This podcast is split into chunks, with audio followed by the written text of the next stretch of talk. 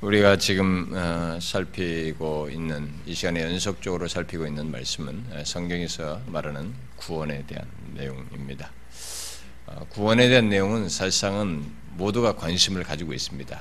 가지고 있는데 예수를 몰라도 자신이 나중에 구원 문제, 죽고 나서 어떻게 되는가라는 문제를 얘기하면서 구원 얘기를 얘기하면 그래도 솔깃해하는 것이고, 인간은 그런 정서를 갖다고 하다 보니까 이렇게 어떤 종교든지 찾고 막 이렇게 하는데요. 특별히 이제 교회 안에서 들어와 있는 이 사람들에게 있어서 이 구원 문제는 더 관심거리이죠. 그런 나머지 이 구원을 믿기로 한 많은 이단들도 나오고 우리를 혼란케 하는 그런 내용들이 있습니다. 자, 그런 가운데서 우리가 지금 이런 구원에 대해서 성경이 말하는 것을 이렇게 쭉 살피면서도 참 우리 이 개신교 안에서도 이 구원에 대한 견해들이 너무 다양하고, 그래서 상당히 이 구원을 설명하는 것이 어렵습니다. 지금 우리가 최근에 살피기 시작한 이 칭의에 대한, 의롭다 하심에 대한 이 내용을 살피는 것이 참으로 어렵습니다. 제가 그동안에 알아왔고 성경에서 성경을 읽고 파악하고 그동안에 이렇게 계속적으로 앞선 믿음의 선배들의 그런 작업들을 통해서 알아왔던 것과 달리 새롭게 제기되는 것들을 최근에 제가 접하고 또 공부하면서 더 제 자신도 상당히 혼란스럽게 하는, 정말로 이들이 너무 정교하고 그래서 이런 문제를 다루기가 쉽지 않겠고 앞으로는 더 어렵겠구나라는 생각을 하게 됩니다. 그래서 우리가 가장 최근에 살피고 있는 이 성경이 우리의 구원을 얘기하는데, 구원을 다양하게 말하는 중에 의롭다 함으로 말하고 있는 이 문제를 우리가 살피고 있는데, 사실 이것은 성경에서도 구원과 관해서 굉장히 중요하게 말하고 있는 내용이기도 하면서 또 우리 현실적으로 보면 이 중요한 문제를 가지고 너무 다양하게 말함으로써 우리에게 어렵게 하기 때문에 그런 시대적인 현실과도 맞물려 볼 때 이 문제는 굉장히 중요한 내용입니다. 그래서 상대적으로 이것을 더 어렵게 만드는 일이 있어서 부득불하게 그런 것들을 방어를 해야 되고 설명을 해야 하기 때문에 때로는 조금 어려운 설명을 하지 않을 수 없는 그런 문제가 있는데요. 그래서 이 의롭다 하심에 대해서 제가 지금 몇 번째 하고 있습니다만, 앞으로도 이 제가 이제 절기 어린이 주일이나 뭐 고난 주간 이런 거 다 지나고 나서 한 6주를 지나서부터 또 이어서 하게 될 텐데 더 많이 아마 칭에 대해서는 하게 되지 않을까 싶은데요. 여러분들이 이 칭 의롭다 하심에 대한 내용을 최대한 잘 이해하려고 노력을 하셔야 하고 수고를 하셔야 된다고 믿습니다. 그동안 예수를 믿는 데 있어서 하나님의 말씀과 이런 구원에 대한 모든 내용은 피상적으로 듣고 그냥 들려오는 것, 그중에 기억으로 남아있는 것 정도를 붙들고 그 정도로 대충 예수를 믿는 그런 수준에 있지 않아야 된다고 믿습니다. 그렇기 때문에 그런 사람들을 거의 노략을 하는 그 노략질에 그 사람들이 쉽게 넘어가게 되는 것이죠. 그래서 누누이 얘기하지만은 옛날부터 우리가 문선명, 박대선, 무슨 이런 사람들, 이단들, 모든 지금 현재는 신천지 이런 사람들이 다 교회 사람들이 글로 가는 거예요. 교회 다니던 사람들이 글로 가고 있고, 오늘날은 이제 캐톨릭과 불교로까지 교회 있는 사람들이 가고 있는 이런 현실이 있습니다. 이들이 뭔가를 그동안 들려오는 것에 수동적으로 알고 있고 너무 피상적으로 알고 있기 때문에 그런 일이 발생되고 있는 것입니다. 그러니까 이런 내용을 할 때 조금 어렵더라도 알고자 노력을 해서 우리는 최대한 성경이 말하는 바에 충실하게 우리의 구원을 알 필요가 있습니다. 특별히 의롭다 하심과 관련해서 더욱 그렇다고 봅니다. 그러니까 여러분들이 좀 인내하시고 힘쓰셔서 수동적으로 듣지 마시고 적극적으로 깨달아 알고자 하십시오. 혹시라도 나는 교회 몇십 년 다녀서 다 안다 이 정도로 생각하는 사람이 있으면 저는 오히려 그런 사람들에게 더 경고하고 싶습니다. 그 사람은 그런 교만이 스스로를 무너뜨리게 될 것입니다. 저같은 목회자도 이 수도 없이 세월을 보내면서 이런 걸 전했지만 저는 이 부분에서 아직도 부족합니다. 이 의롭다 하심에 대한 도전과 수많은 성경의 지식들을 더 조합하고 이 바울이 말하는 이 사실들을 깨닫는데 아직도 저는 역부족이고 더 갈 길이 멀다는 생각을 하게 됩니다. 제가 영국에 있을 때 제가 있었던 그 교회 목사님, 그 나이 늙으셨던 그 목사님, 로이 존스 목사가 자기 장례를 부탁했던 그 미스터 하이암이 그 설교할 때마다 의롭다 하시면 나올 때만 이 노인네가 막 흥분하는 것이 저는 아주 인상 깊었는데, 지금에 와보면은 그게 새록새록 생각이 납니다. 왜 이 노인이 설교하다가도 의롭다 하심에 대한 얘기가 나오면 왜 이렇게 흥분을 하고 그렇게 막, 영국 사람들, 그 젠틀한 사람들, 조용한 사람들 아닙니까? 그들을 향해서 이 의롭다 하심에 대한 얘기가 나올 때마다 흥분하면서 설교를 하는 그 모습을, 그걸 1년에도 몇 번 듣습니다. 의롭다 하심에 대한 얘기가 매번 나와요. 수도 없이 나옵니다. 근데 그때마다 흥분해요. 저는 그것이 아주 인상 깊었는데, 그만큼 우리에게 이것은 실제적인 성경이 말하는 교리라는 차원에서가 아니라 신자의 삶에서도 하나님께서 구원을 이것으로 설명해서 말한 그 내용 자체가 너무 가치 있고 중요하기 때문에 우리는 이것을 최대한 풍성히 알고자, 머릿속으로 알고 있는 몇 가지 지식으로 다 알았다고 생각해서는 안 된다는 것입니다. 그래서 성경은 이 의롭다 하다라는 이 말을 일반적으로, 우리가 그동안 살폈던 내용이 뭐였습니까? 이 말을 일반적으로 법정적인 개념으로, 의롭다 하다고 해서 이 법정에서 마치 선언하는 것처럼 그런 법정적인 개념으로 말하고 있다는 것을 우리가 앞서서 먼저 살핀 뒤에, 지난주에는 하나님의 의롭다 하심이 이 법정적인 선언이라고 할 때 가장 강하게 반발되는 내용, 그랬을 때 우리들이 얼마든지 제기될 수 있고 또 제기된 내용이에요. 누구나 다 생각할 수 있습니다. 이 의롭다 하심에 대한 이 말씀을 접하게 될 때 생각할 수 있는 질문이기도 하고, 그것을 앞서서 먼저 로마 가톨릭이나 이런 사람들이 제기를 했던 질문을 우리가, 이것이 실제적으로 설명을 성경이 하고 있기 때문에 성경이 말하는 말을 설명하기 위해서 그동안 그 내용을 했습니다. 그 반발은 뭐였습니까?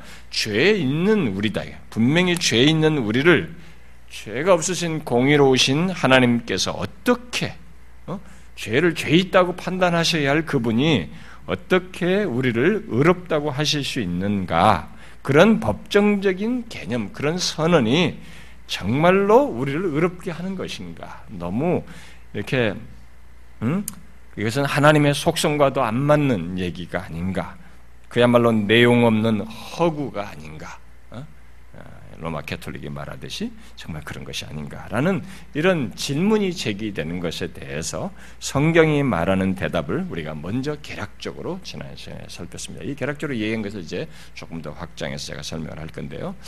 1차적으로 의롭다는 이 하나님의 선언은, 그래서 제가 지난 시간에 얘기할 때는 결코 허구적인 선언이 아니라 확실한 근거를 가지고 하는 선언으로서, 그 근거는 뭐라고 그랬습니까? 우리 의롭다고 하실 때 그 근거는 뭐라고 했어요? 여러분들이 정확히 알아야 됩니다. 듣고만 말고 그러지 말고. 그래서 우리가 계속 성경 공부를 해도 여러분들이 하면은 언제 이런 얘기했어? 그런다고. 녹취하는 사람들은 언제 이런 얘기했나 하는데, 들으면서 자기 다 들어놓고 뭐라고 했습니까? 중요한 얘기잖아요. 의롭다 함의 근거가 뭐라고 그랬어요? 예수 그리스도의 인격과 사역에 근거한다라고 했습니다. 그리고 그런데 그런 대답이, 그리고 예수 그리스도가 근거가 돼서 우리가 의롭다고 할 때, 그런데 그 대답만으로는 그 근거가 좋다 이거야. 그건 이제 예수 그리스도께서 하신 것이다 이거야.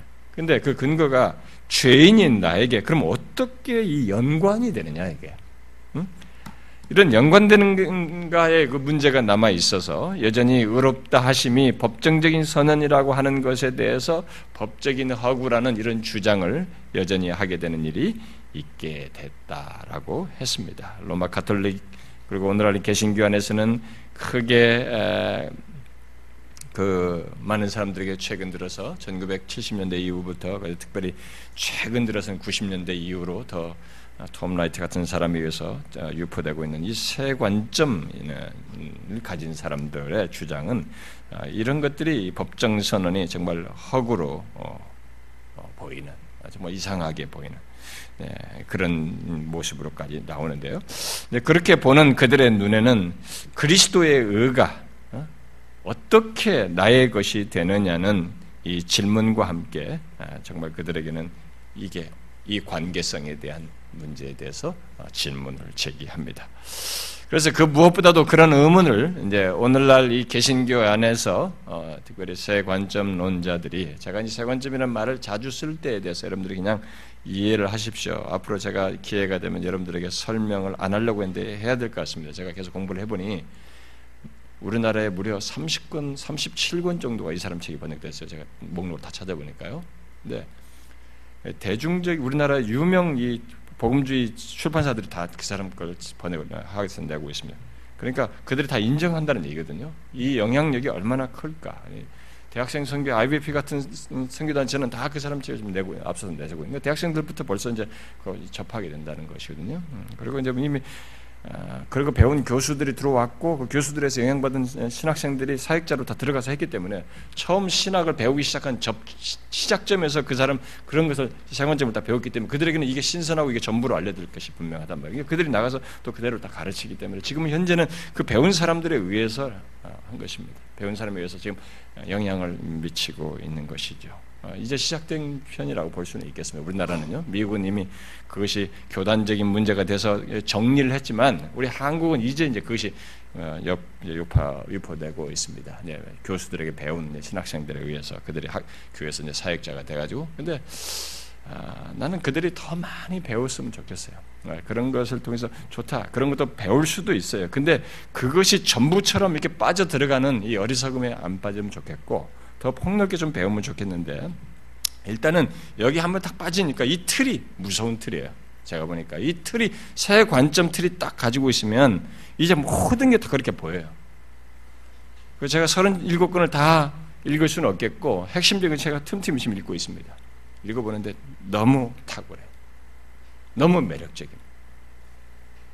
근데 이런 부분에서 이 지금 제가 오늘 저는 이 의롭다 하심과 관련해서 특별히 새 관점은 아주 우리에게 다른 견해를 주장하기 때문에 이 얘기에서 그들을 말하지 않고 넘어갈 수가 없어요. 제가 그냥 대략 넘어가려고 그랬는데 틈틈이 관련된 문제가 나올 때 얘기하겠지만 제가 별도로 다른 얘기, 다른 점이라는 차원에서 이 얘기를 해야 될 것 같습니다. 어차피 저는 이 내용이 여러분도 알아야 될 뿐만 아니라 또 여러분들도 그게 노출됐고 또 이렇게 앞으로도 노출될 가능성이 있고 또 제가 인터넷을 통해서 듣는 많은 사람들도 있기 때문에 그들에게도 도움을 주는 차원에서 한국교회 관련해서도 이 부분을 언급하지 않을 수가 없습니다. 그래서 이것과 관련해서 얘기할 때 우리는 이들이 제기하는 이 문제, 그 문제가 지금 지난주부터 제가 설명하는 것과 하나 중요한 내용입니다. 여러 가지 설명할 수 있지만 먼저 그들이 제기하는 잘못된 가톨릭을 위시해서 이들이 계속 이게 뭔가 허구다, 이제 비상식적이다, 이게 안 맞다라고 하는 이런 것이 뭐냐면은 좋아 그리스도께서 이루셨다 이거예요, 우리를 위해서. 근데 그게 나와 어떤 연관성이 있느냐 이게, 그게 어떻게 내게 전달될 수 있느냐라는 이 문제를 제기하는 이런 것에 대해서 우리는 지난 시간에 먼저 제가 개관적으로 성경적인 대답을, 성경이 말하는 대답을 그것과 관련해서 성경이 제시하는 대답에 대해서 이 얘기를 했습니다. 자, 그게 뭐였습니까? 아주 중요한 내용이었었죠. 바로 오늘 우리가 읽은 이 로마서 5장 12절 이하에서 말하는 아담과 그리스도를 대조하여 말하는 언약적인 연합 관계 속에서 이게 중요한 거예요. 아담과 그리스도를 대조해서 말하는 언약적인 연합관계 속에서 아담의 죄가 나의 것이 되는 것처럼 되었던 것처럼 그리스도의 의가 나의 의가 되는 일이 있게 되었다는 것입니다. 이것은 이제 이 설명은 굉장히 중요한 거예요. 오늘 본문에서 말한 이 사실은 우리가 정확히 알아야 됩니다. 그러니까 아주 사실적인 연합관계를 지금 말을 하고 있는 것입니다. 그래서 아담 안에서 있게 된 우리에게 전달된 것이 죄와 사망이 사실적인 것처럼 연관지어서 지금 얘기를 하는 것이에요. 물론 이 새 관점론자들도 이 언약적인 관계라는 이 말을 아주 많이 사용합니다. 자주 쓰는데 그러나 그들은 그 말을 의롭다함과 또 의를 새롭게 정의하고 그 새롭게 정의한 것과 관련해서 그 단어를 쓰고 있기 때문에 의미가 달라요. 제가 지금 쓰는 의미와 다릅니다. 그래서 그들이 의롭다함을 말하면서 언급하는 언약은 또 관계적인 의미는 사실 우리가 말하는 언약적인 연합과 다른 개념이에요. 그들은 그 의미를 우리 개인의 구원, 곧 그리스도의 의에 의한 구원보다는 일종의 구원받은 자의 소속을 증거하는 일종의 그것을 증거하고 증명하는 배지와 같은 것입니다. 그런 차원에서 그런 말을 쓰는 것입니다. 그래서 언약을 말하면서도 그들이 계속 집중하는 게 뭐냐면 아브라함이에요. 아브라함을 크게 강조하는 것입니다. 후에 다시 말하겠습니다만 성경이 우리를 의롭다고 선언하시는 이 법정적인 개념은 그들이 생각하듯이 그렇게 축소된 것도 아니고 또 인간 법정 수준에서 하는 것도 아닙니다. 그것이 아니라 확고한 근거를 가지고 그 근거를 언약적인 연합 속에서 갖는 것으로 말하고 있는 것입니다. 그래서 우리는 성경의 이 같은 증거를 정확히 알아야 하는 것입니다. 우리의 의롭다함은 아담과 우리의 연합처럼 그리스도를 믿는 우리와 그리스도의 언약적인 연합 속에서 얻는 것입니다. 그러므로 죄인인 우리의 그 의롭다함과 관련해서 우리가 정확히 알아야 할 사실은 그리스도와의 언약적인 연합 관계 속에서 얻게 되는 의의 근거에서 있게 되는 의롭다함이다라는 사실이에요.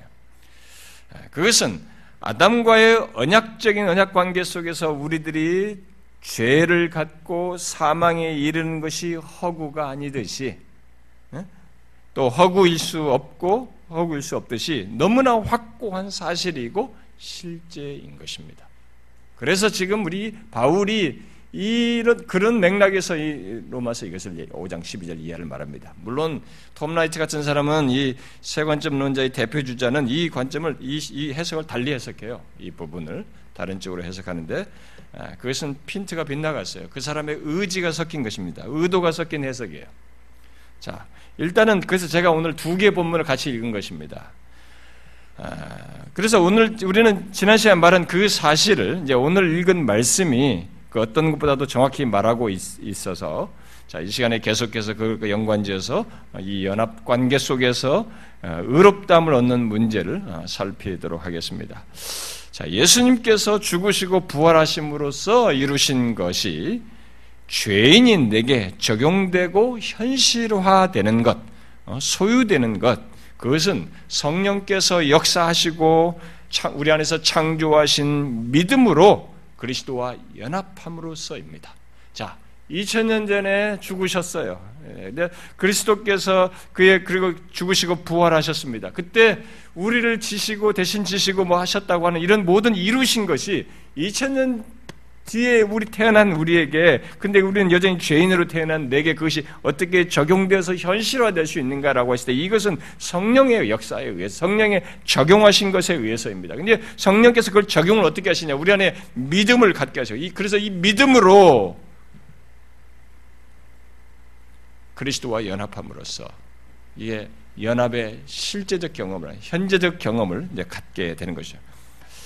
자, 그러니까 우리의 구원의 현실적인 적용이 사실상은 이게 모든 그리스도께서 이루신 것이 나에게 갖게 되어지는 이 현실적인 경험들이 다 그리스도와의 연합 속에서, 구원의 모든 것이 다 그리스도와 연합 속에서 있게 되는 것입니다. 그 가운데 죄인인 우리들이 의를 얻게 되고 의롭다함을 얻는 것 또한 그리스도와의 연합 관계 속에서 얻는 것입니다. 오늘 우리가 읽은 본문 그리스도와의 연합 관계 속에서 어떤 일이 있는지 또 그 무엇보다도 우리들이 의롭다함을 얻게 되는지를 잘 말해주고 있습니다. 일단 우리가 읽은 로마서 5장 12절부터 21절과 그리고 고린도전서 15장 21절과 22절은 이 창세기 3장에 언급된 타락한 아담과 곧 죄인으로서의 아담이 언급돼요. 잘 보시면 창세기 3장의 타락한 아담, 곧 죄인으로서의 아담과 의로우신 그리스도를 대조하고 있습니다. 그렇죠? 그래서 그가 죄를 가져옴으로써 우리가 이렇게 됐다라고 하니까 타락한 아담과 죄인으로서의 아담과 의로우신 그리스도를 대조하고 있습니다. 그리고 아담의 죽음을 초래한 죄와 그리스도의 순종과 그로 인한 생명이 정반대의 축을 이루어서 대조되고 있습니다. 자, 그리고 나서 그에 덧붙여서 우리가 또 읽은 고린도전서 15장 45절부터 49절은 그렇게 로마서 5장에서 드러난 그 대조를 조금 더 크게 큰 맥락에서 말하고 있습니다. 이 톰라이트나 세관점 논자들이 계속 반박 주장하면서 무시하는 것이 뭐냐면은 종교개혁 이후에 우리가 믿어온 이것을 딱 단칼에 날리는 것 중에 뭐냐면 니네들이 너무 성경을 모른다 이거거든. 성경을 연구, 성경을 가지고 대답을 안 한다. 그러면 성경 신학을 절대시합니다. 제가 얘기하지만 성경만 가지고 하다가 이단되는 것도 있는 것이에요. 신천지. 그게 잘 한쪽에 해당하지만 성경 연구를 많이 하고 성경 본문을 해석하고 원문을 많이 한 건 좋긴 한데 역사가 하나 검증해 준 게 있습니다. 수백 년의 역사 속에 인간이 범한 실수가 있어요. 성경만 연구했는데 잘못된 해석을 해서 빗나갔습니다. 그래서 역사가 교훈을 줬습니다. 성경신학은 조직신학, 우리가 여러분들 교리 배우죠. 조직신학에 묶여 있어야 된다. 심지어 시종이 돼야 된다고 그랬습니다. 이게 역사가 가르쳐 준 거예요. 근데 이 사람들은 이 조직신학을 단칼에 날려버려요. 무시해버립니다. 그러니까 저렇게 잘못된 해석으로 가는 것이에요. 그러니까 똑똑한 것 같지만 똑똑하지 않은 것입니다. 역사가 가르쳐주는 교훈을 못 배운 것입니다. 그래서 지금 제가 그들의 방식대로 지금 설명하는 것입니다. 성경 가지고 성경신학으로 설명을 하는 거예요. 저 같은 사람에게도 교리를 뭐 청교도가 어떻고 저도 계획주의자도 교리로 제가 설명한다는 이런 얘기로는 다 대답이 안 된다고 하기 때문에 성경신학적인 차원에서 제가 대답을 하는 것입니다. 좋아요. 지금 제가 모른 두 가지 본문을 잘 보세요. 이것은 우리가 지금 의롭다 하심과 관련해서 성경 자체가 말하는 중요한 내용이에요. 근데 이것을 지금 너무 달리해서 우리가 헷갈리게 하는데 앞에 이 로마서 5장 12절과 고린도전서 15장 21절과 22절은 자 타락한 아담, 죄인된 아담과 그리스도를 대조하죠. 근데 뒷부분은 어떻습니까? 고린도전서 15장 45, 49절은 로마서 5장보다 더 큰 범주죠. 더 큰 맥락에서 말하죠. 뭐예요? 그 내용에서는 아담을 창세기 3장의 아담이 아니라 창세기 2장의 아담으로 얘기합니다. 다시 말해서 피조된 그리고 타락 이전의 아담을 먼저 꺼내놓고 그리스도를 어떤 그리스도냐면 부활하여서 성령을 통해 생명 주시는 영으로서 예수 믿는 자들에게 생명을 가져오시는 그리스도로 말하면서 서로를 대조하여 이 둘의 대조를 좀 더 크게 확장해서 말을 하고 있습니다. 자, 똑같이 아담과 그리스도를 대조하는데 로마서 5장은 타락한 아담 곧 죄인으로서의 아담과 순종하신 그리스도 곧 의로우신 그리스도를 대조하고 고린도전서 15장 45절 이하는 타락 이전의 아담과 부활하여서 생명을 가져오시는 그리스도와 대조해서 말을 하고 있습니다. 자, 이 그 둘의 대조가 이제 뒤에 대조가 좀 더 확장돼서 언급되고 있는 걸 볼 수 있겠죠. 자, 우리는 이 뒤에 대조 고린도서 15장 45절 이하의 이 내용에서 아담과 그리스도의 더 폭넓은 대조를 분명히 봅니다. 그러니까 아담과 그리스도의 대조의 폭이 더 크다는 것입니다. 여러분 제가 어렵다고 하지 말고 성경을 이해를 이렇게 분명히 있으니까 잘 연관된 말씀이 말하고 있는데 왜 앞에서는 타락 이후의 아담 얘기하고 여기는 타락 전에 아담을 얘기했을까 말하는 이유가 있을 거 아니에요. 이 성경이 기록하고 있으니까 한번 이해하려고 노력을 해보세요. 제가 다른 성경은 인용은 안 하고 있습니다. 골로새서 1장 같은 것도 있는데 일단은 이 정도만 가지고 설명을 하겠습니다. 자, 좀 더 설명하면 이 내용에서 그러니까 뒤의 내용이죠. 이 뒤의 내용에서 바울은 아담을 첫 사람이라고 말하고 있습니다. 그런데 15장 45절을 향해서 45절을 이어서 아담을 첫 사람이라고 말함으로써 그 앞에 아무도 없어요. 그 앞에 누구도 존재하지 않는다는 것을 먼저 시사하고 있습니다. 그리고 그리스도를 그 다음에 그리스도를 뭘로 얘기냐면 마지막 아담이라고 말을 함으로써 그 이후에 아무도 없는 것으로 말을 하고 있습니다. 자. 여기는 앞에 아무도 없고 여기는 뒤에 아무도 없는 둘로 대조를 하고 있습니다. 자, 물론 여기 마지막이라고 하는 말은 첫째와 대조해서 대표성을 가진 두 사람으로 지금 그런 말을 하고 있는 것입니다. 그런 의미에서 마지막 사람, 곧 종말론적인 사람이라고 말을 하는 것이에요. 이렇게 대표성 있는 사람으로 얘기한 겁니다. 자, 그러니까 마지막 아담 또는 종말론적인 사람이라고 이렇게 말을 하면 이 마지막이라는 단어가 원래 종말론, 에스카탈로지라는 종말이라는 단어의 헬라 말의 어원이에요. 이게 마지막인데 종말론적인 사람이란 구약에서부터 이제 생각을 해야 됩니다. 왜 예수를 얘기하면서 마지막 종말적인 이런 말을 쓰느냐 하면 구약에서 볼 때는 예수가 와야 종말이 오는 거예요. 계속 예언을 했기 때문에 그가 옴으로써 여호와의 날로서 그가 오심으로써 뭐가 시작이 되기 때문에 구약에서부터 예언된 그 마지막, 예수가 옴으로부터 시작 있게 되는 그 마지막, 결국 구원을 이룬 것과 관련해서 말하는 그 마지막이라는 면에서 이 말을 쓰는 것입니다. 그런데 그가 오심으로써 예언된 것을 성취하여 마지막, 곧 종말을 마침내 가져오시는 분이시다라는 것입니다. 그런 의미에서 마지막 아담 이렇게 얘기하는 것입니다.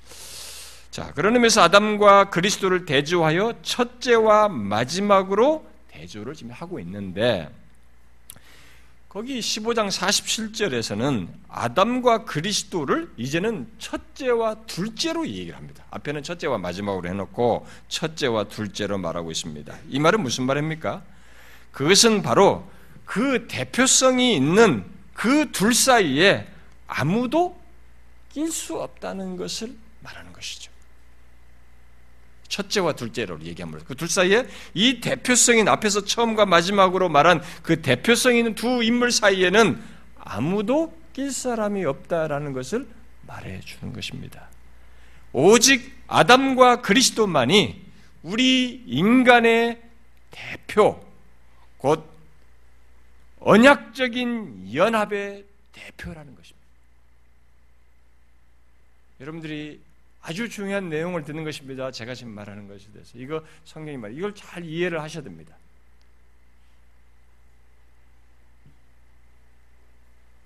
아담과 그리스도만이 우리 인간의 대표라는 것입니다. 곧 언약적인 연합의 두 대표라는 것입니다.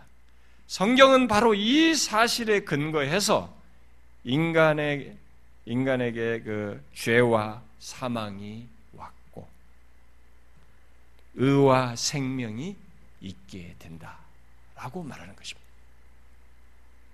다른 데서는 이 설명을 할 수 없어요. 죄와 사망, 의와 생명을 다른 데서는 설명할 수가 없어요. 이렇게 얘기하는. 그러므로 로마서 5장과 함께 고린도전서 15장에서 말하는 두 대표에 대한 말씀, 이 말씀은 성경에서 의롭다함이나 이런 거 우리들의 구원 문제를 설명하는 데 있어서 굉장히 중요한 성경 본문인 것입니다. 이 둘 사이에 인류의 대표로, 곧 언약적인 대표로, 그러니까 아담과 그리스도 사이에죠. 언약적인 대표로 설 자는 아무도 없는 것입니다. 언약과 관련해서 성경에서 중요하게 말하는 사람들이 많이 있습니다. 성경에 보면은 약속을 받은 중요한 이스라엘의 모든 얘기를 꺼내려면, 이스라엘 역사 속에서의 하나님의 이 얘기를 꺼내려면은 그 아브라함을 꺼내야 됩니다. 아브라함과의 언약을 꺼내야 됩니다. 그러니까 이스라엘의 시작에서부터 한 민족의 시작으로부터 그 안에서 메시아가 와서 성취되는 것까지도 다 이 얘기를 할 때 아브라함을 다 꺼내야 됩니다. 아브라함. 그래서 세관점 없는 자들은 계속 아브라함을 울거먹어요. 아브라함이 되게 중요시 여깁니다. 아브라함의 언약 안에서의 신실성, 언약 이스라엘 백성들의 신실성을 가지고 이것을 의로 설명하면서 달리 해석을 하는 것입니다. 좋아요. 성경에서 일단 아브라함이 그런 중요성을 얘기합니다. 아브라함도 언약이 관련되어 있어요. 노아도 언약과 관련되어 있습니다. 모세도 중요한 언약을, 율법의 언약을 얘기했죠. 다윗도 왕 언약을 얘기했습니다. 또 그 뒤로 또 다른 언약이 좋아요. 새 언약 같은 게 있는데요. 근데 세연약은 대표성이 이제 다른 것이고 다윗까지 이런 대표적으로 언약과 관련해서 언급되는 얘기가 있는데 지금 이 고린도전서 15장에서 말하는 것은 이런 성경에 나오는 이런 대표들이 있다 할지라도 이들은 인류의 대표로서 이 둘 사이에 설 수가 없다는 것입니다. 어떤 얘기를 해도 어떤 언약과 관련된 인물들이 있어도 이 둘은 모두 어떤 누구도 아담과 그리스도 사이에 아무도 낄 수가 없다는 것입니다. 그래서 첫째, 둘째. 그래서 오늘 우리가 읽은 이 두 본문은 오직 아담과 그리스도와 관련해서 언약의 질서를 말하고 있어요. 로마서 5장 12절 이하는 이 언약 구조와 질서 속에서 우리의 구원, 특히 의롭다함을 얻는 것을 말하고 있습니다. 그런데 성경이 이렇게 아담과 그리스도를 대표하여 우리의 구원을 말하는 것은 결국 특정한 민족을 넘어선다는 것이에요. 이것을 알아야 됩니다. 아담과 그리스도를 대표해서 우리의 구원을 말한다는 것은 성경이 말하는 구원, 그리고 구원을 이루시는 그 방식에서도 마찬가지예요. 그것이 특정한 민족을 넘어선다는 것, 아니 어떤 특별한 인종이나 민족에 국한되지 않고 영속적이고 종말론적이라고 하는 것을 우리에게 말해주는 것입니다. 그래서 세관점론자들이 계속 특별한 민족성인 이스라엘에 편중하거든요. 그런데 이 성경이 말하기를 그걸 훨씬 넘어서는 얘기로 우리의 구원을 얘기하고 의롭다함을 얘기하는 것입니다. 아담의 죄가 초인종적으로 모든 인간과 관련되었듯이 그리스도 또한 초인종적으로 이스라엘이 아니고 초인종적이고 초민족적인 성격을 띈다는 것을 말해주고 있는 것입니다. 이런 사실은 성경의 이스라엘과 맺은 언약 속에서 예를 들어서 아브람 이후의 이스라엘 역사 속에서 언급되는 언약들 속에서 제기되는 이스라엘 중심성보다 더 앞서고 더 깊은 의미가 있다는 것을 우리에게 말해 주는 것입니다. 가톨릭은 물론이고 개신교 안에 많은 사람들이 심지어 최근에 이 세관점론자들까지 이 사실을 놓치고 있는 것입니다. 새 관점론자들은 아담과 그리스도를 대표로 하는 초인종적인 언약보다 이스라엘 중심성 차원에서의 언약의 역사를 크게 보죠. 거기에 비중을 많이 둡니다. 그러니 하나님의 언약의 신실성을 얘기하면서 이 의를 말하는 그 수준을 넘어서지 못하는 것입니다. 그래서 의가 축소되는 것이죠. 그리고 그것에 의한 의라고 하는 다른 개념을 말함으로써 이 두 대표를 통한 있게 되는 성경이 원래 더 부유하게 말하고자 하는 의의 소유, 신자들에게 주어지는 의의 소유, 의롭다 하심의 그 지위를 축소시키는 것입니다. 우리와 연관된 무엇으로 이렇게 국한시켜버리죠. 이런 결함 때문에 새 관점의 이 대표자인 톰 라이트 같은 사람은, 오늘날 새 관점 얘기하는 사람들은 다 톰 라이트 말을 뺏기고 있어요. 다 그 사람 얘기에 다 요약되어 있습니다. 톰 라이트는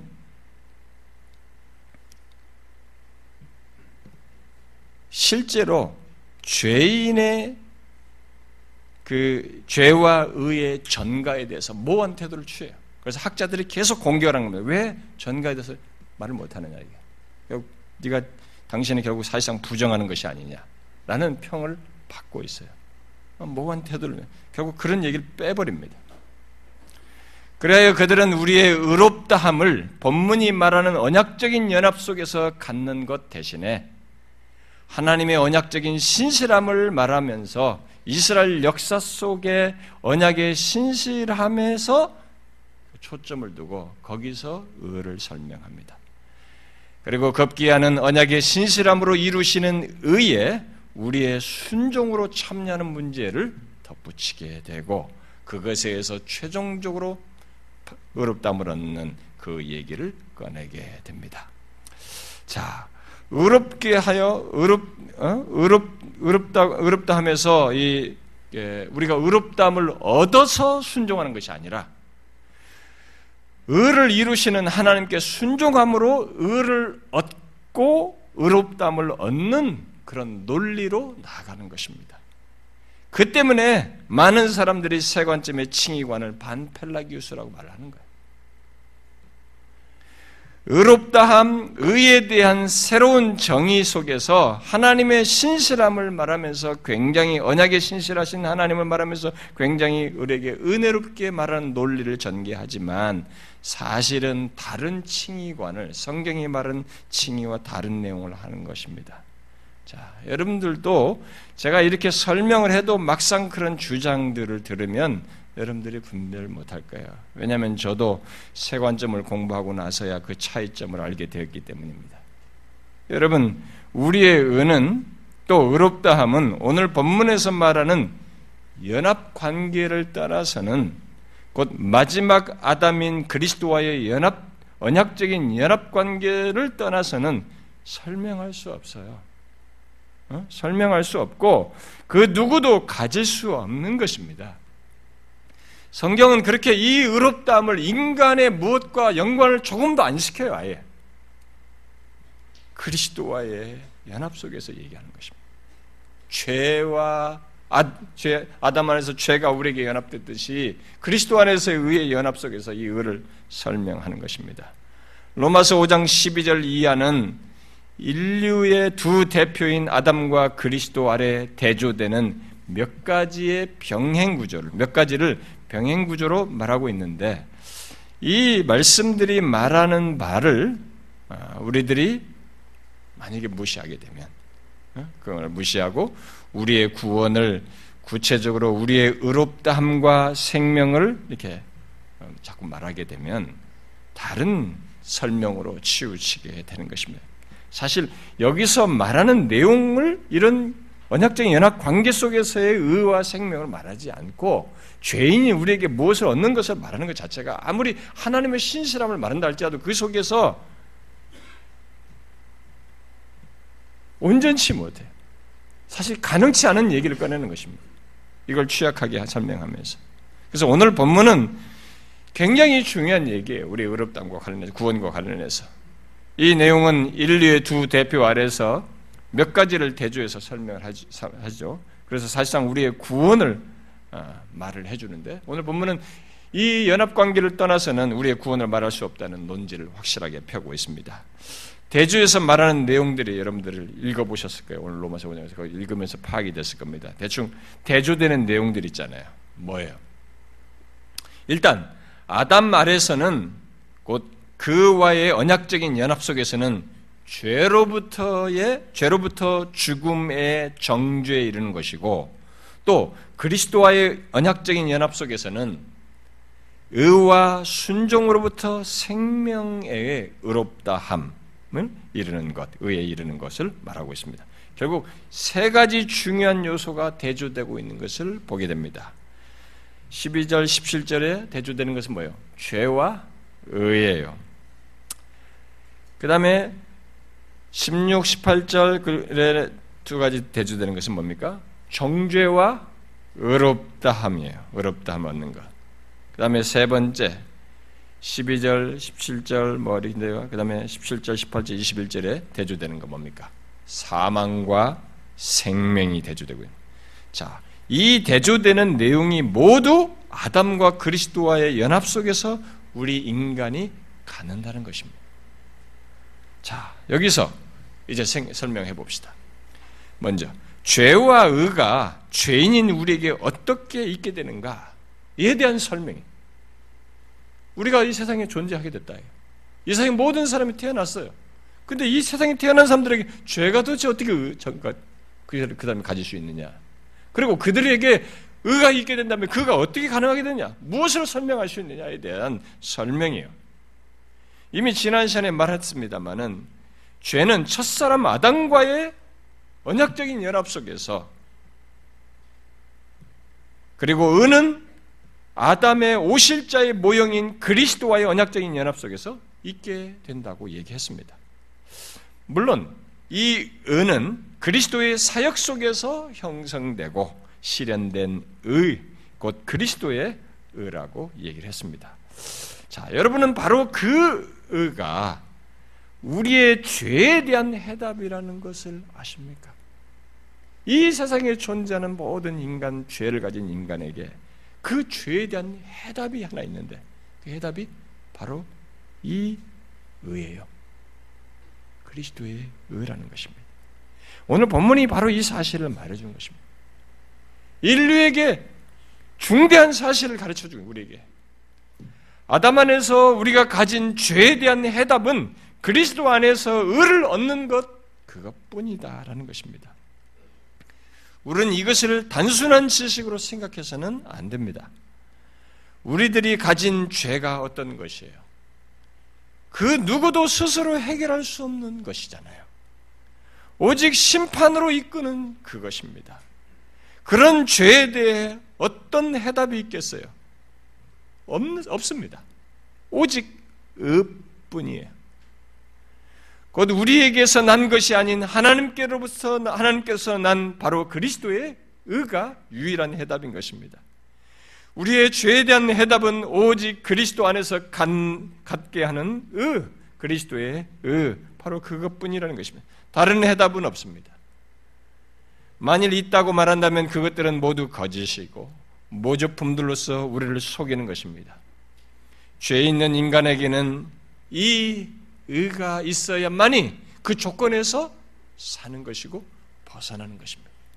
죄 있는 인간에게 그 죄 있는 조건에서 벗어날 수 있는 유일한 해답, 이 의를 갖는 것이. 그걸 지금 대조하고 있습니다.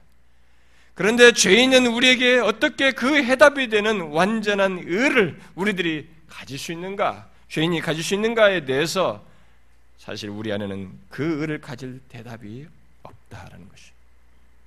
그래서 로마서 3장에서 그런 얘기를 다 설명한 것입니다. 그래서 바울은 내가 가진 의는 율법에서 난 것이 아니라고 했습니다.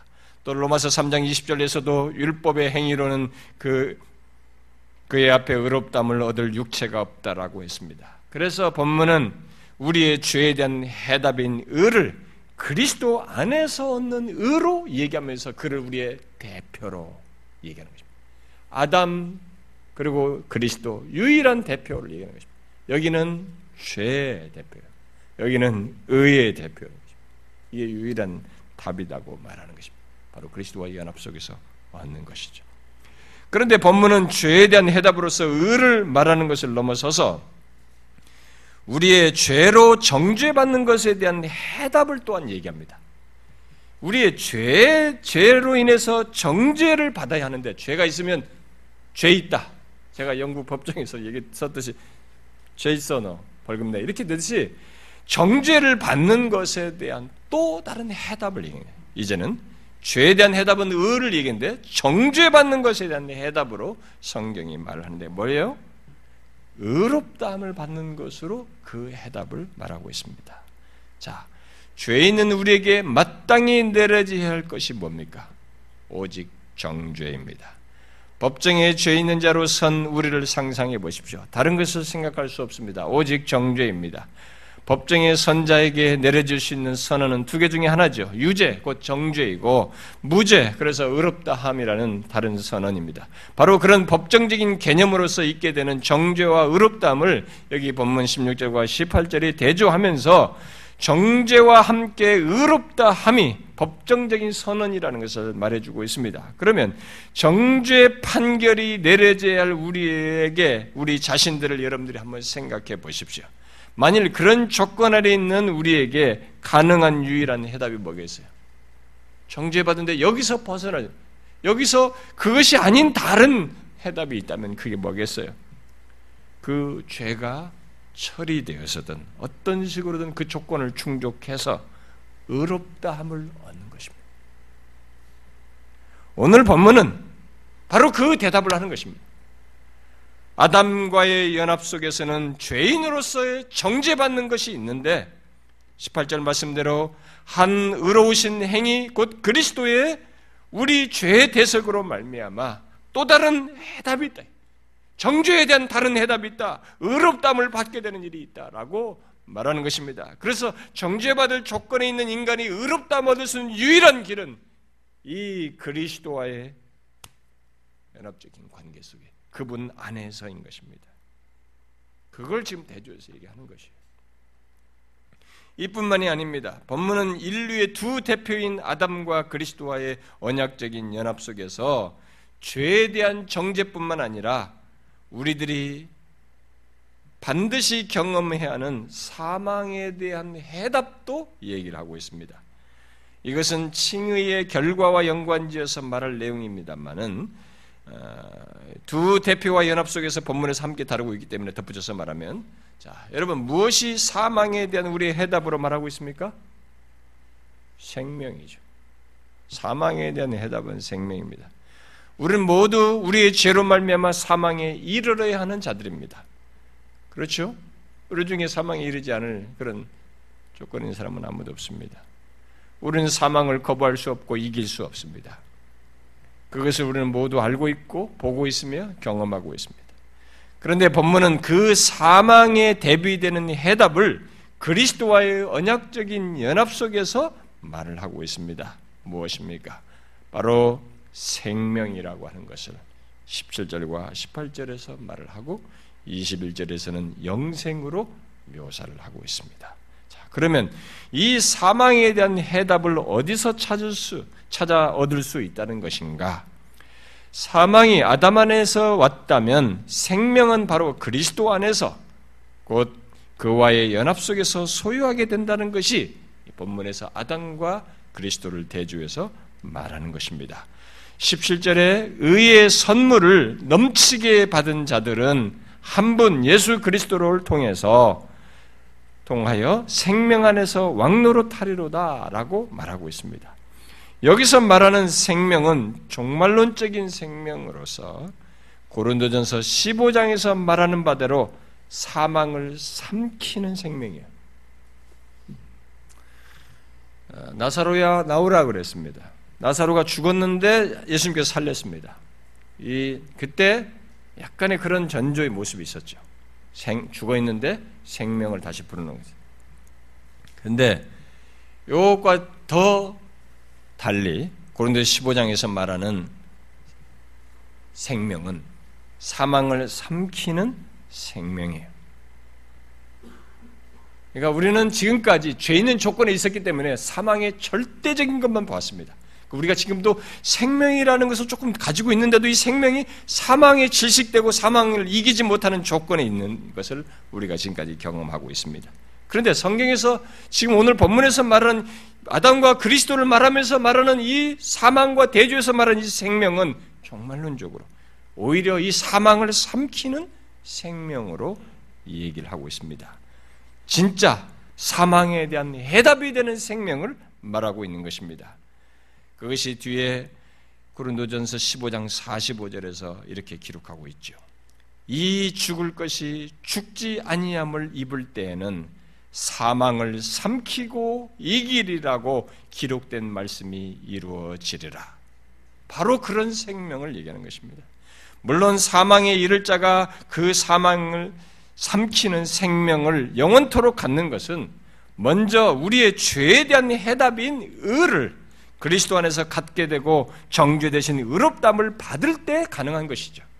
아무에게나 있는 것은 아니고 이 의를 가진 자에게만 가능한 것입니다.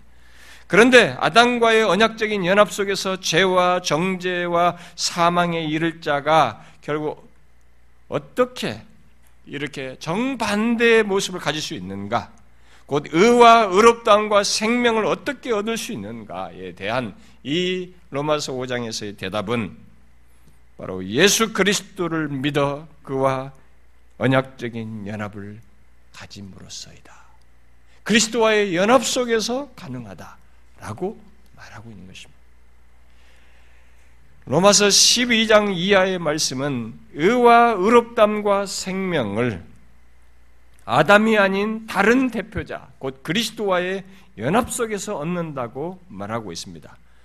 그런데 바로 그런 자를 로마서 5장 12절 이전에는 바로 예수 그리스도를 믿는 자라고 말하고 있는 것이죠.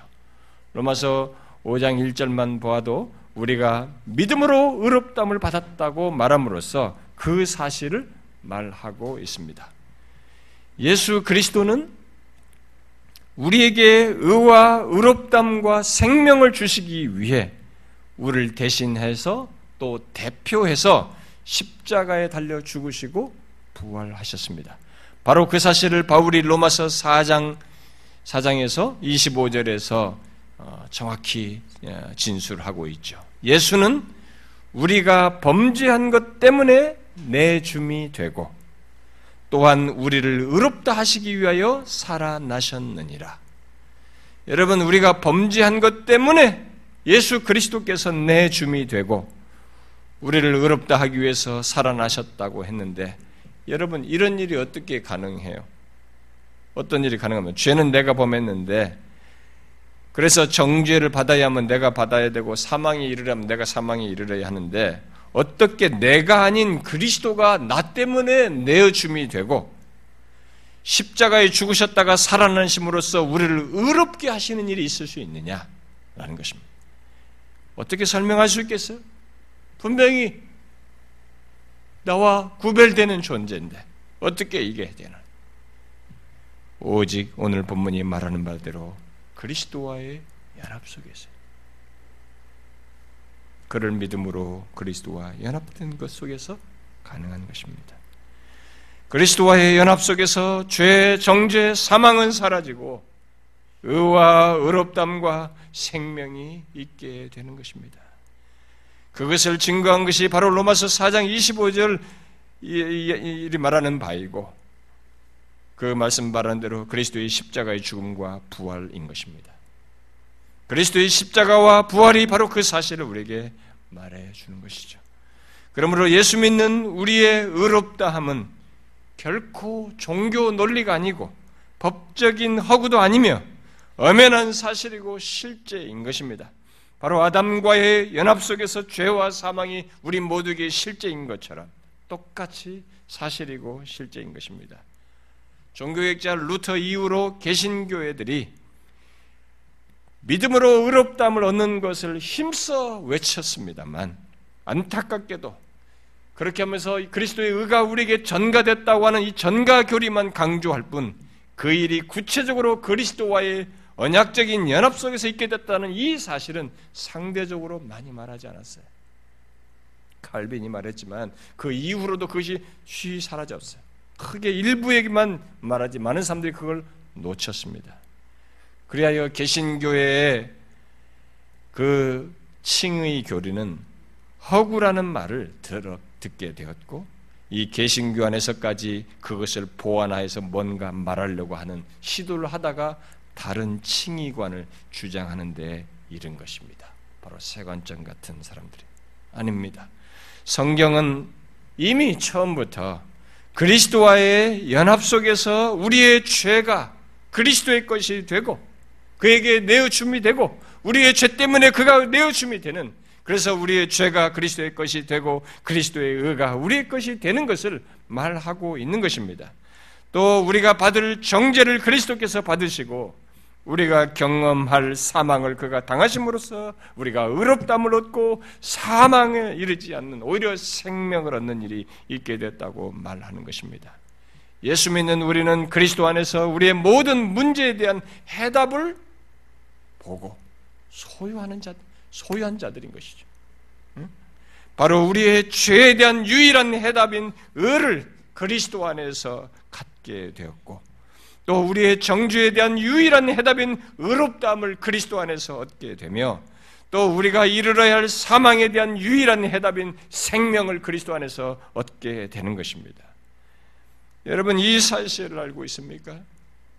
의롭다함을 받아 우리들이 사망을 삼키는 생명 안에서 왕노릇하게 됐다는 사실을, 그리스도 안에서 그런 조건을 갖게 됐다는 사실은 말입니다.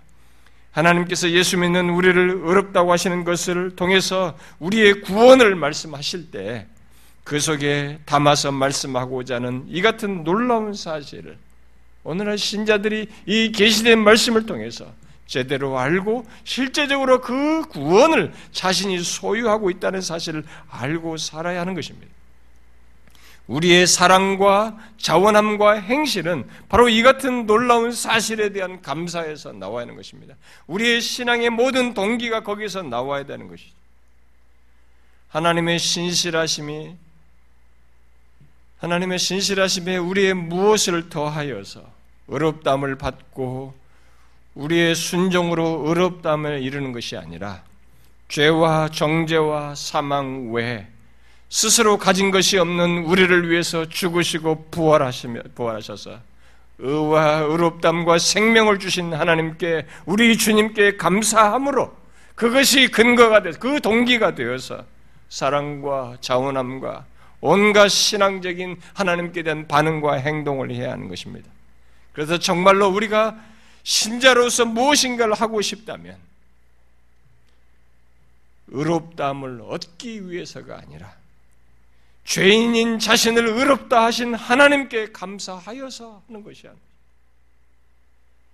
그래서 이 의롭다 하심에 전가돼서 얻게 됐다는 사실을 믿게 된 사람들에게 가장 취약함, 그래도 그들이 공격하는 많은 내용이 뭐냐면 삶이 없다는 거예요.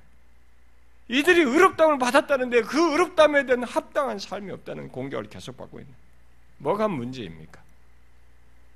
의롭다함을 받지 않은 것이 문제입니까? 받았는데 그 이유가 없어서 문제입니까? 아마 두 가지 다 있을 수 있을 거예요. 오늘날 교회 현실 속에서는. 그러나 한 가지는 분명합니다. 정녕 우리들이 의롭다함을 받은 자이면 그는 죄인인 자신을 의롭다 하신 하나님께 감사하여서 그것이 자신의 사랑과 자원함과 모든 행실에 가장 깊은 동기가 되어서 모든 것을 하게 될 것입니다. 그러니까 죄, 정죄, 사망에 대한 해답을 주신 그 크고 놀라운 은혜에 대한 감사의 이유를 가지고 우리는 모든 것을 하게 된다는 것입니다. 감정은 식을 수 있고 잠시 사라질 수 있습니다. 그러나 감사할 이유는 사라지지 않는 것입니다. 의롭다함을 받은 자에게 나 같은 죄인을 정죄에서 사망에서 구원하신, 그런 일을 행하신 이 그리스도의 사실이, 역사적인 사실, 하나님께서 행하신 이 사실, 그래서 감사할 이유는 사라지지 않는 것입니다. 진실로 예수 그리스도를 믿는 자에게는 그 이유는 사라지지 않습니다. 감정은 잠시 사라질 수 있어도 사라질 수 없어요. 그러므로 우리는 정녕 예수 그리스도를 믿어 의롭다함을 얻은 자는 그 감사의 이유를 따라서 우리 앞에 계신 하나님을 따라야 하고 그분의 인도를 따라야 하며 앞서가신 우리 주님의 뒤를 쫓아가야 되는 것입니다. 그분의 뒤를 따라서 신앙의 삶을 살아야 되는 것이죠. 그분의 말씀에 기꺼이 순종하고자 해야 되는 것입니다. 감사할 이유에 대한 반응에 있어서 주저해서는 안 되는 것입니다. 거기에 행실로 드러내고자 해야 되는 것입니다. 머뭇거려서는 안 되는 것이죠. 예수 믿는 우리는 본문이 말하는 바대로입니다. 죄, 정죄, 사망, 거기서 예수 그리스도로 말미암아 의와 의롭담과 생명, 사망을 삼키는 생명을 얻게 된 자입니다. 이 사실을 기억하고 그에 합당한 자로서 살아야 하는 것입니다. 이게 의롭다함을 받은 자에게 있는 성경이 요구하는 사실이에요. 사랑하는 지체 여러분, 우리가 주께서 우리를 위해서 구원을 설명하면서 의롭다 하심으로 설명하는 바가 무엇입니까? 이 어마어마한 하나님의 구원 행위를 우리에게 설명해 주고 있는 것입니다. 단순히 그 단어로는 설명할 수 없는 너무 많은 내용이 담겨져서 이렇게 저렇게 설명을 하고 있습니다. 이 의롭다 하신 하나님의 은혜의 그 깊이를 헤아리십시오. 정말로 감사할 이유를 여러분들이 기억하십시오. 그것에 근거하여서 하나님을 사랑하고 기꺼이 자원하며 주의 말씀에 순종하는 이런 반응을 해야 하는 것입니다. 우리는 그것으로 결국 의롭다함을 받은 자의 모습이 굳건히 드러나겠죠. 오늘 말씀대로가 신자입니다. 로마서 5장 12절부터 21절 말하는 대로가 예수 믿는 우리예요. 이것을 굳건하게 믿으십시오. 죄와 정죄와 사망 대신 그리스도로 말미암아 의와 의롭다함과 사망을 삼키는 생명을 얻은 자입니다. 이게 신자예요. 이게 예수 믿는 우리입니다. 이것을 믿고 사셔야 됩니다. 여러분 모두 그러길 바라요. 기도합시다.